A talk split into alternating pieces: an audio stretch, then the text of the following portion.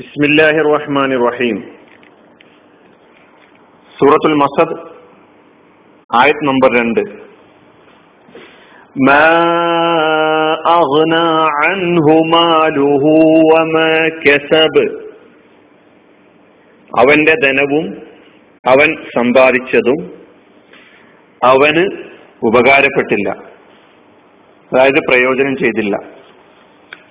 ഇതാണ് ഈ ആയത്തിന്റെ പാരായണവും അർത്ഥവും. അവന്റെ ധനവും അവൻ സമ്പാദിച്ചതും അവന് ഉപകാരപ്പെട്ടില്ല, പ്രയോജനം ചെയ്തില്ല. ഈ ആയത്തിൽ നാം പദാനുപദ അർത്ഥം പരിശോധിക്കുകയാണെങ്കിൽ രണ്ട് മാ വന്നിട്ടുണ്ട്.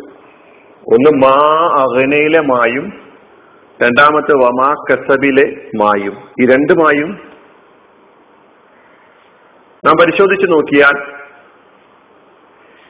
രണ്ടിന്റെയും അർത്ഥം വ്യത്യസ്തമാണ്, ഒരേ അർത്ഥമല്ല.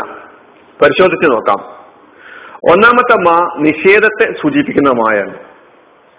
മാ എന്ന് പറഞ്ഞാൽ അവിടെ അർത്ഥം ഇല്ല എന്നാണ്. അഗ്ന യുഗ്നി, അഗ്ന മാലി, യുഗ്നി മുലാരി. അഗ്ന എന്ന് പറഞ്ഞാൽ അർത്ഥം പ്രയോജനപ്പെട്ടു, ഉപകാരപ്പെട്ടു. അപ്പൊ മാ അഗ്ന എന്ന് പറഞ്ഞാൽ അർത്ഥം ഉപകാരപ്പെട്ടില്ല, പ്രയോജനപ്പെട്ടില്ല, പ്രയോജനം ചെയ്തില്ല എന്ന മാലിയായ ക്രിയയാണ്, മാലിയായ നിഷേധവുമാണ്. മാ അഗ്ന പ്രയോജനപ്പെട്ടില്ല, അൻഹു, അൻഹു രണ്ട് കലിമത്തുകളാണ്. അൻഹു അൻ പ്ലസ് ഹുവ, ഇതാണ് അൻഹു ആയി മാറിയത്. അൻ എന്നതിന്റെ അർത്ഥം സാധാരണഗതിയിൽ സംബന്ധിച്ച്, കുറിച്ച്, പറ്റി, ഇന്നാളെ പറ്റി, ഇന്നാളെ സംബന്ധിച്ച്, ഇയാൾക്ക് എന്നെല്ലാമാണ്. മറ്റൊരു പദത്തോടു കൂടി ചേർന്ന് വരുമ്പോഴാണ് അതിന്റെ ആശയം പരിപൂർണമായി നമുക്ക് മനസ്സിലാക്കാൻ കഴിയുള്ളൂ. അപ്പൊ അൻഹു, അൻ എന്നതിന്റെ കൂടെ ഹുവ ചേർക്കുമ്പോൾ അൻഹു ആയി എന്ന് പറയുമ്പോൾ അർത്ഥം അവന്, അല്ലെങ്കിൽ അവനെ സംബന്ധിച്ച്, അവനെ കുറിച്ച്, അവനെ പറ്റി. ഇവിടെ അർത്ഥം അവന് എന്നാണ്. അപ്പൊ മാ അഗ്ന അൻഹു, അവന് ഉപകാരപ്പെട്ടില്ല, അവന് ഉപകാരപ്പെട്ടില്ല, അവന് പ്രയോജനപ്പെട്ടില്ല. അതായത് അവനെ സംബന്ധിച്ചിടത്തോളം പ്രയോജനമോ ഉപകാരമോ ചെയ്തില്ല എന്നാണ് മാ അഗ്ന അൻഹു എന്ന് പറയുമ്പോൾ അർത്ഥം. മാലുഹു, മാലുഹു ഇതും രണ്ട് കലിമത്തുകളാണ്. ഒന്ന് മാല്, രണ്ടാമത്തെ ഹുവ. മാൽ പ്ലസ് ഹുവ, നാലിന്റെ കൂടെ ഹുവ ചേർത്തപ്പോൾ മാലുഹു എന്നായി. മാൽ എന്ന് പറഞ്ഞാൽ അർത്ഥം ധനം, മാൽ എന്ന് പറഞ്ഞാൽ അർത്ഥം ധനം. അതിന്റെ ബഹുവചനമാണ്, ജമാണ് അംവാൽ. മാല് അംവാല്, അംവാൽ എന്നത് മാലിന്റെ ബഹുവചനം. മാലുഹു എന്ന് പറഞ്ഞാൽ അർത്ഥം അവന്റെ ധനം, മാലുഹു അവന്റെ ധനം. അപ്പോ മാ അഗ്ന അൻഹു, അവന് ഉപകാരപ്പെട്ടില്ല, പ്രയോജനപ്പെട്ടില്ല, മാലുഹു അവന്റെ ധനം. വമാ കസബ്, വമാ കസബ. ഇവിടെ മാ നേരത്തെ മിൻശരി മാ ഖലഖയിൽ വന്ന അതേ മായാണ്. നമ്മളവിടെ ഒന്ന്, ഏതോ ഒന്ന്, ഏതോ അത് എന്നർത്ഥം മാക്ക് അവിടെ പഠിച്ചിട്ടുണ്ടായിരുന്നു. മിൻശരി മാ ഖലഖ എന്ന് പറഞ്ഞാൽ അവൻ സൃഷ്ടിച്ചത് ഏതോ അതിന്റെ ഉപദ്രവത്തിൽ നിന്ന്, അവൻ സൃഷ്ടിച്ചവയുടെ ഉപദ്രവത്തിൽ നിന്ന് എന്നാണ് അർത്ഥം നമ്മൾ അവിടെ പറഞ്ഞത്. അതേ മായാണ് ഇവിടെയും. വമാ ഏതോ ഒന്ന്, ഒന്ന് എണ്ണത്തിന്റെ ഒന്നല്ല, ഏതോ ഒന്ന്. കസബ, കസബ യക്സിബു കസ്ബുൻ. കസബ എന്ന് പറഞ്ഞാൽ സമ്പാദിച്ചു, യക്സിബു സമ്പാദിക്കുന്നു, കസ്ബ് സമ്പാദ്യം, കസ്ബ് സമ്പാദ്യം. അപ്പോ വമാ കസബ, അവൻ സമ്പാദിച്ചതും അവൻ സമ്പാദി സമ്പാദിച്ചതെന്തോ അതും, അതാണ് വമാ കസബ എന്ന് പറഞ്ഞ അർത്ഥം. അപ്പൊ അവൻ സമ്പാദിച്ചതും മുഴുവനായിട്ടുള്ള അർത്ഥം എന്താണ്?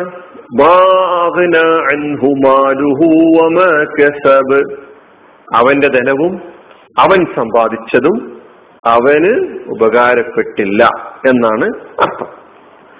അപ്പൊ ഇവിടെ എന്താണ് അബൂലഹബിനെ സംബന്ധിച്ചിടത്തോളം അവന്റെ സമ്പത്തും അവന്റെ ധനവും അവന്റെ സമ്പത്തും, അല്ലെ അവൻ സമ്പാദിച്ചതും ഉപകാരപ്പെട്ടില്ല എന്ന് പറയുമ്പോൾ ഭൗതിക ജീവിത വിജയം എന്ന് പറയുന്നത് ഭൗതിക വിഭവങ്ങളുടെ ആധിക്യത്തിലല്ല. യഥാർത്ഥത്തിൽ ജീവിതത്തിന്റെ വിജയം എന്താണ് എന്ന് മനസ്സിലാക്കാൻ ഈ അബൂലഹബിന്റെ സംഭവം നമുക്ക് വലിയ സഹായം ചെയ്യേണ്ട. വലിയ പ്രമാണിയും വലിയ സ്ഥാനവും വലിയ സമ്പത്തുമുള്ള വലിയ മനുഷ്യനായിരുന്നു അബൂലഹബ് എന്നാണ് പറയപ്പെടുന്നത് ചരിത്രത്തിൽ.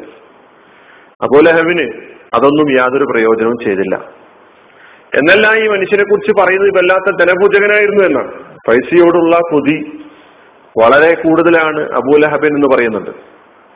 അതിനൊരു ഉദാഹരണം തന്നെ പറയുന്നത് ബദറിൽ ബദർ യുദ്ധത്തിൽ ഖുറൈശി പ്രമാണിമാരൊക്കെ പങ്കെടുത്ത യുദ്ധമായിരുന്നു. പക്ഷെ അബൂലഹബ് സ്വന്തം നിലക്ക് പങ്കെടുത്തില്ല.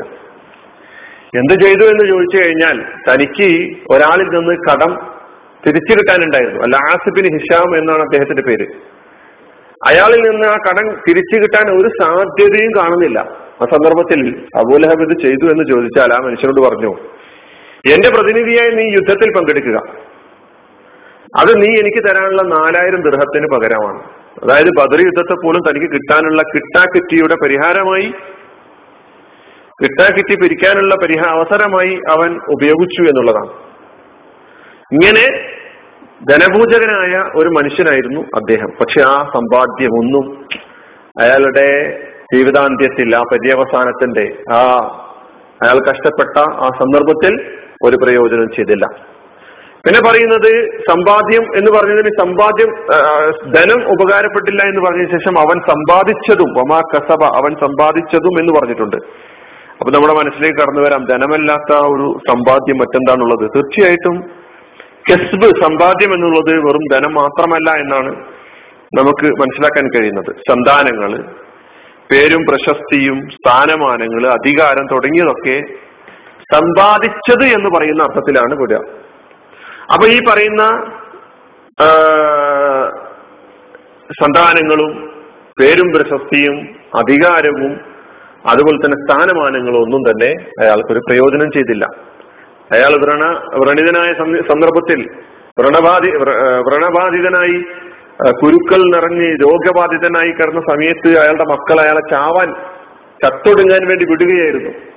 അലന്ന് തിരിഞ്ഞു നടന്ന മനുഷ്യൻ ചത്തൊടുങ്ങിയതിന് സന്ദർഭത്തിൽ അവശീനക്കാരായ കൂലിക്കാരെ ഉപയോഗപ്പെടുത്തിക്കൊണ്ടാണ് അയാളെ പിന്നെ മറമാടി ഇത് എന്നൊക്കെ നമ്മൾ കഴിഞ്ഞ വിവരണത്തിൽ നിന്ന് കേൾക്കുകയുണ്ടായി. അതേപോലെ തന്നെ അദ്ദേഹത്തിന്റെ മക്കള്, നേരത്തെ നബിസല്ലല്ലാഹു അലൈഹി വസല്ലമയുടെ രണ്ട് പെൺമക്കളെ കല്യാണം കഴിച്ച ആ രണ്ട് ഒത്തുബയും ഉതൈബയും നമ്മൾ പഠിക്കുകയുണ്ടായി. അതുപോലെ തന്നെ മൂന്നാമതൊരു മകനും കൂടി ഉണ്ടായിരുന്നു, മുഅത്തബ് എന്നാണ് അദ്ദേഹത്തിന്റെ പേര്. ഇവരിൽ ഒത്തുബയും ഒത്തുബയും അതുപോലെ തന്നെ മുഅത്തബും ഇസ്ലാം സ്വീകരിക്കുകയുണ്ടായി മക്ക വിജയവേളയിൽ. അബൂലഹബിനുണ്ടായിരുന്ന ഒരു പെൺമ ഒരു മകള് പെൺമകൾ ഒരു മകൾ ദർറത്ത് എന്നാണ് ആ മകളുടെ പേര്. അവള് ഇസ്ലാം സ്വീകരിക്കുകയും മക്കയിൽ നിന്ന് മദീനയിലേക്ക് ഹിജറ ചെയ്ത് വരികയും ചെയ്ത വന്ന ആളായിരുന്നു എന്ന് ചരിത്രത്തിൽ രേഖപ്പെടുത്തപ്പെട്ടിട്ടുണ്ട്. അപ്പോൾ അവളുടെ അദ്ദേഹത്തിന്റെ സന്താനവും അദ്ദേഹത്തിന്റെ ധനവും അദ്ദേഹം സമ്പാദിച്ചതും അദ്ദേഹത്തിന്റെ സ്ഥാനമാനങ്ങളും ഒന്നും തന്നെ ഒരു ഉപകാരവും ചെയ്തില്ല എന്നാണ് ഈ ആയത്ത് നമ്മുടെ മുമ്പിൽ വെക്കുന്നത്. നമ്മിൽ പല ആളുകളും സമ്പത്ത് കൊണ്ടും അതുപോലെ തന്നെ സന്താനങ്ങൾ കൊണ്ട് ആൾഫലം കൊണ്ട് ലക്ഷം ലക്ഷം പിന്നാലെ എന്നാണ് സാധാരണഗതിയിൽ അഹങ്കാരത്തോടു കൂടി വിളിച്ചു പറയാറുള്ളത്. വിളിച്ചു പറയുമ്പോഴൊക്കെ മനസ്സിന്റെ ഉള്ളിന്റെ ഉള്ളിൽ എല്ലാ സമയത്തും എന്റെ കൂടെ എന്റെ പിന്നിൽ ഈ പറയപ്പെട്ട ആളുകളും അതുപോലെ തന്നെ എന്നോടൊപ്പം എന്റെ ഈ സമ്പത്തും ഉണ്ടാകുമെന്നുള്ള ധാരണയിൽ അഹങ്കരിച്ച് നടക്കുന്ന എല്ലാവർക്കുമുള്ള ഒരു പാഠമാണ് ഈ ആയത്ത് നമുക്ക് നൽകുന്നു. ഒരു സമ്പ അവന്റെ ധനവും അവൻ സമ്പാദിച്ചതും അവൻ ഒരു ഉപകാരവും ചെയ്തില്ല എന്ന്. വളരെ ചുരുങ്ങിയ സമയത്തേക്കുള്ള കാര്യലാഭത്തിന് വേണ്ടി തന്റെ സ്ഥാനമാനങ്ങളെയും പ്രൗഢിയെയും അതുപോലെ തന്നെ പണത്തെയും ഉപയോഗപ്പെടുത്തുന്ന എല്ലാവരും സൂക്ഷിക്കുക, ശ്രദ്ധിക്കുക. അല്ലാഹു സുബ്ഹാനഹു വ തആലയുടെ കയ്യിലാണ് എല്ലാം. അല്ല, അവനൊന്ന് തീരുമാനിച്ചു കഴിഞ്ഞാൽ അതിന് മറുത്തൊന്ന് നടപ്പിലാക്കാൻ വേറൊരു ശക്തിക്കും സാധ്യമല്ല എന്നൊരു വിശ്വാസമാണ് വിശ്വാസിക്ക് ഉണ്ടാകേണ്ടത്. അല്ലാഹു സുബ്ഹാനഹു വ തആല ഈ ആയത്തിൽ നിന്ന് ഉൾക്കൊള്ളേണ്ട പാഠം ഉൾക്കൊള്ളാൻ നമ്മെ സഹായിക്കുമാറാകട്ടെ. വആഖിറു ദഅ്വാനാ അൽഹംദുലില്ലാഹി റബ്ബിൽ ആലമീൻ. അസ്സലാമു അലൈക്കും.